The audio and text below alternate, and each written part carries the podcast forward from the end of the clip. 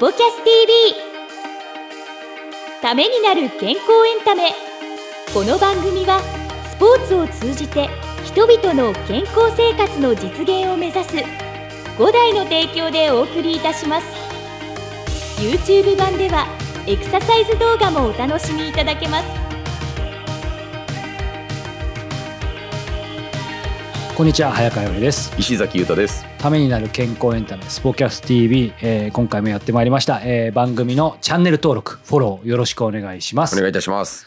さあ、えー今回は、えー小峰先生の、えーまあ、最終回ということでね、はい。えーお届けしていきますが改めて、まあ、振り返って僕らちょうどね小峰先生のお話終わってまあどうでしょうね。今30分ぐらい経ったところですけど、はい。改めてどうでした？番組でずっとこういった形でお知らせさせていただきましたけどこれ以外にもあのたくさんあの、書籍出されていて、改めて自分に落とし込んで、うんうんうん。でそれで再確はい。認できたかなっていうところがあって、今自分でケアしてることとか気をつけてることって間違いないんだなって、今日自信持ってあの発信できるなっていいですね、えー思いましたね。でまさにおっしゃってたようにね、ん。本編でもおっしゃってましたけどやっぱりその学んで、はい。本でもそうですし今日のうん。お話でもそうですけど、学んでこそですよね。そうなんですよ。の聞いてだけだとただ終わりなので、ええ。学んで実践してまたねこうやってできれば先生に直接お話を伺ってフィードバックいただいてっていう、うん。そこがまあ仕事でも人生でもそして健康でも、うん。なんか大事かなっていうのを改めて感じますよね。いやそうですよね、うん。聞いてこうなんだってっていうことをお話ししていただいてもねすごいあの嬉しいですしやっぱこういうことって大事だよねっていう話し合いができる、ん。なんかそういったあの皆さんの中でのコミュニケーションの一つのそうですね。ツールになってもらいたいんですけど、もうやっぱりそういったところを気をつけていく実際に行動に移していくっていうことで、自分とか家族守れるものになってくるんじゃないかなって、うん。思います。はい、うん。ということで歯学博士小峰歯科医院理事長の、えー小峰和夫先生のトーク、えー最終回となります。それではどうぞ。どうぞ。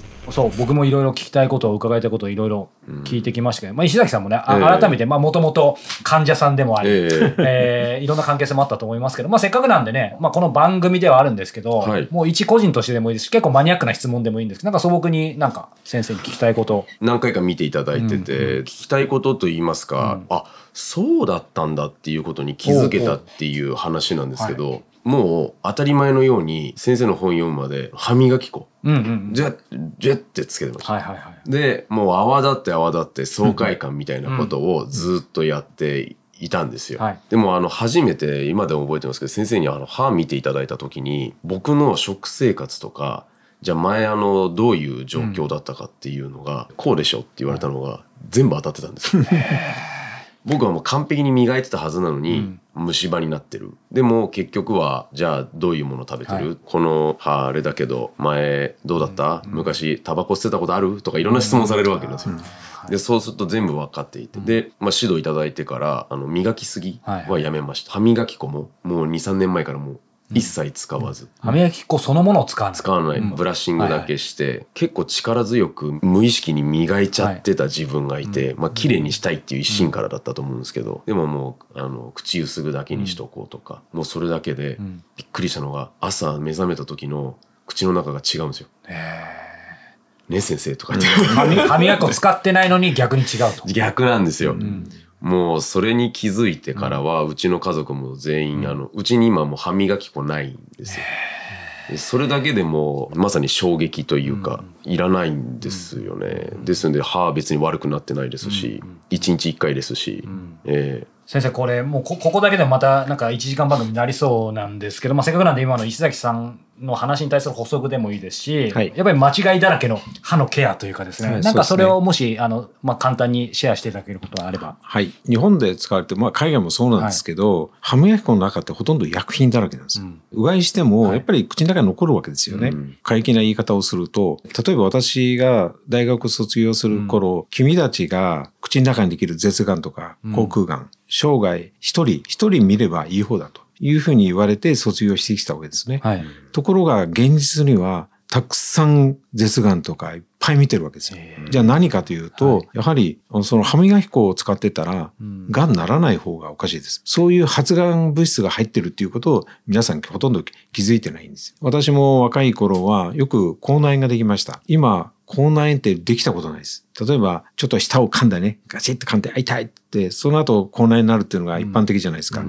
そういう噛んでもこんなになりません。で、それは歯磨き粉使わないからですよ。で、それだけ歯磨き粉が昔より危険なものが入ってますよっていうことなんです。うん口の中の癌が増えたということは、歯磨き粉が私は原因だというふうに思ってます。うんはい。これより危険になってるっていうこともやはりまあこれまたここを話すとどんどん話長くなっちゃいますけど それもやっぱりちょっと商業的なこととも関係あるんですか？そうですね。そうするとよくねフッ素の是非がありますけど、先生から言わせるとフッ素の是非というよりも歯磨き粉の是非ってことですね。まあそうですね。まあ一応インタビューとしてどうしてもさらにもうちょっとだけ突っ込みたくなるんですけど、やっぱりね、よく例えばシャンプーとか化はい粧水とかもまあ経費から入るので、はいそれ自体もね、あの、はい、そうですね。まあ僕もそういう先生も知ってますけど、まあでも口なんてもうまんまですもんね。え一番入っていくわけですから。はいはあの、頭皮よりも入りやすいですよね。そうですよね、はい。飲んでるわけですからね、うんある意味ね。だからそう考えると、ただこれね、やっぱり、まあ、さっきの食事とかがやっぱり大事かなと思うんですけど、やっぱり、あの、い偽らざる気持ちを言うと、理屈は分かってても、でもやっぱりそれこそ口臭？うん。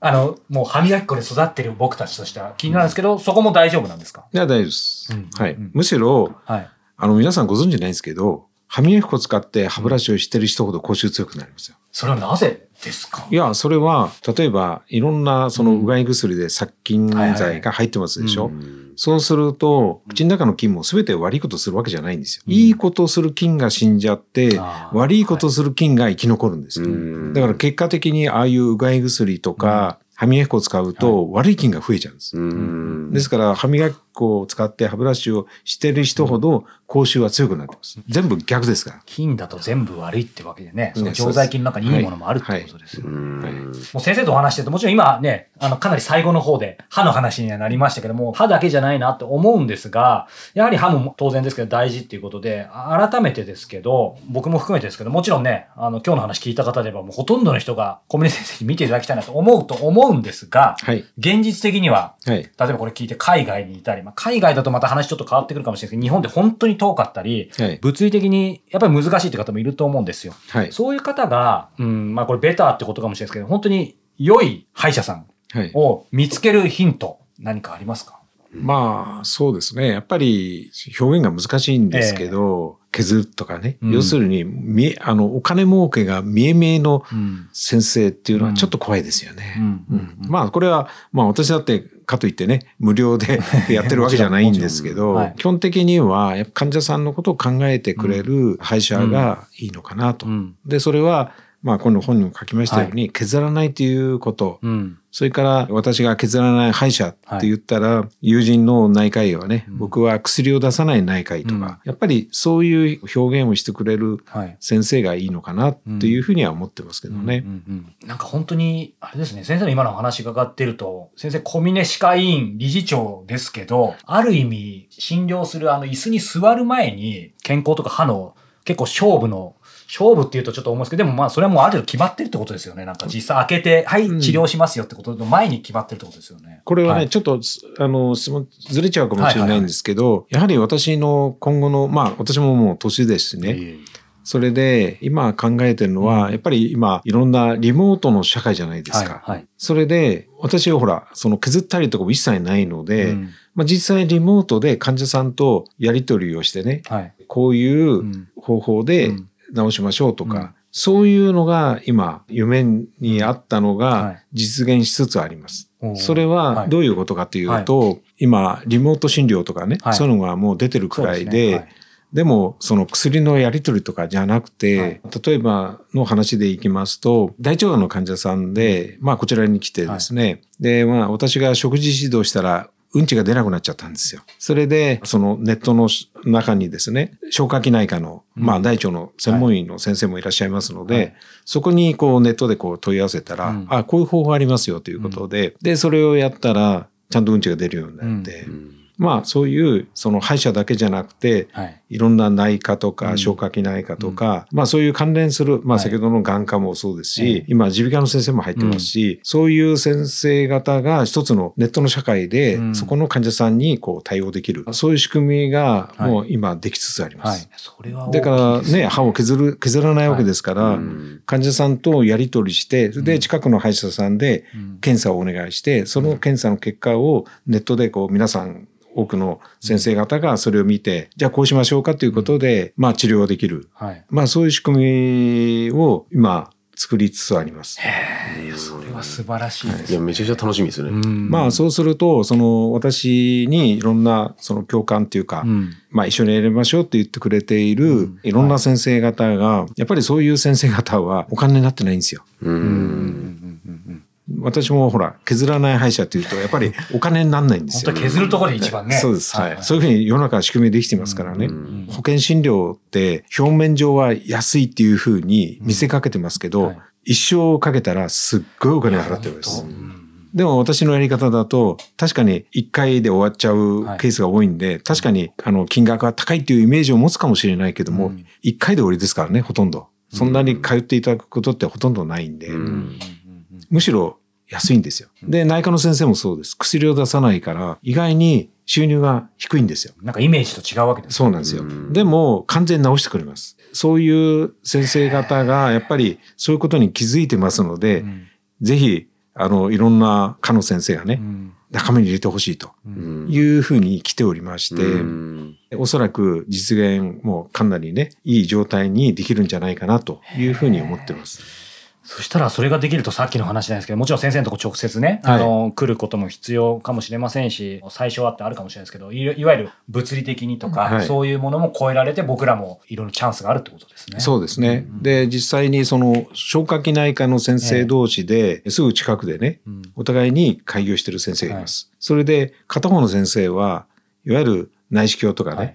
こうやってるわけですよ。うん。で、もう一人の先生はやってないんですよ。同じ消化器内科。で、はいで、じゃあどうしてるかというと、自分のところの患者さんはそこで検査してもらうわけです。なるほどそれで結果をもらって、まあそういうふうに連携してると。全部ね、同じようなことをやらないで、それぞれ専門なところで、いろんな先生の意見を通して、一人で診断するより、はい。いろんな大勢の先生がそこで参加することによって、正しい診断ができると思うんですよね。で、治療法もいろんな先生の意見を使うことによって、確実に治療できると。治療と言ってもね、今言ったように、食事療法とか自然療法ですから、まあ患者さんにとったら、こんなにいいことはないんじゃないかなと思いますよね。いやー楽しみですね。先生、それ、あの、具体的にいつって言えないでしょうけど、先生の、まあ、実際の感覚とかイメージ、それいつぐらいに、まあ、もう実現しつつなんでしょうけど。えっと、今ですね、ホームページっていうと、まあ、例えばコミュニティ会員のホームページうんがこう、いっぱい連想すると思うんですが、ホームページの集合体みたいのを作る。おーはいはい。それ今作成中です。だからそこに参加してくれる先生方の、そこに全部ホームページが集約するわけですよ。で、どこにでもこう行けるようにはいはい、連なってるんですよ。携して。はい。いやーなんかもう楽しみになってきましたよ。先生、最後になんですけど、はいやっぱり今日お話伺ってて、もちろんね、あの、この番組では健康にまつわる話ではあるんですけど、やっぱりお話伺ってて先生の人間性とか、ほん本当に、あの、忖度ではなく、すごい今ひ、ひ惹かれてるんですけど、やっぱり先生のこのご自身人生まで生きられてきて、やっぱり先生を形成する何か大事な信念、価値観ってあると思うんですよ。なので、まあ、それが座右の銘なのか何なのかわかんないですけど、最後に先生の中で一つ挙げるとしたら、なんかすごい大事にしてる信念、言葉何でもいいんですけど、うん。あの、浮かぶとしたら何でしょうね。やはり人の、うん。人との出会いでよく言われるんですけど、はい。大阪行くと大阪コミュニ会、ついこの間、はい。博多コミュニ会ってね、皆さんがこう集まってくれるんですよ。はい。で、その時に久々に会うと、なんかその元気をもらうとか、うんなんかその明日仕事をやる気になるとか、小峰先生に会うと開けてくる。はいなんか見えてくるとか、うんやる気になるとか、うんそういう声をいただくのがやっぱり嬉しくてね。はい。そのじゃあ根源は何かというと、私は人のいいとこを見つけるのが得意なんですよ。人のいいとこさえ見れば、まあ例えば昔ですね、そういう私の師匠みたいなはい。人に言われたことなんですよ。やはり人のいいとこさえ見れば、例えば人殺しでも、そのいいとこさえ見れば、その人殺しは私を殺さないだろうと。うん。やっぱり人と会ったら、君はこういうところがすごいねとかね。やっぱりそういう話になっちゃうんですよね。うんそういうのが、まあ一つのね、まあ多くのはい。皆さんも人のいいとこを見るような、そういう目線をちょっと変えていただくと、うん。面白くなるかなと。うん。それからまあいろんな人との出会いも出てくるし、まあそういうのをいつも私は知らずのうちに気づいてますね。いやー人のいいところを見るですね。本当になんかそういった中で言うとまさに読んでいただくとうん。本当にわかるんですよ、うん。あの先生考えてらっしゃること。を、うん。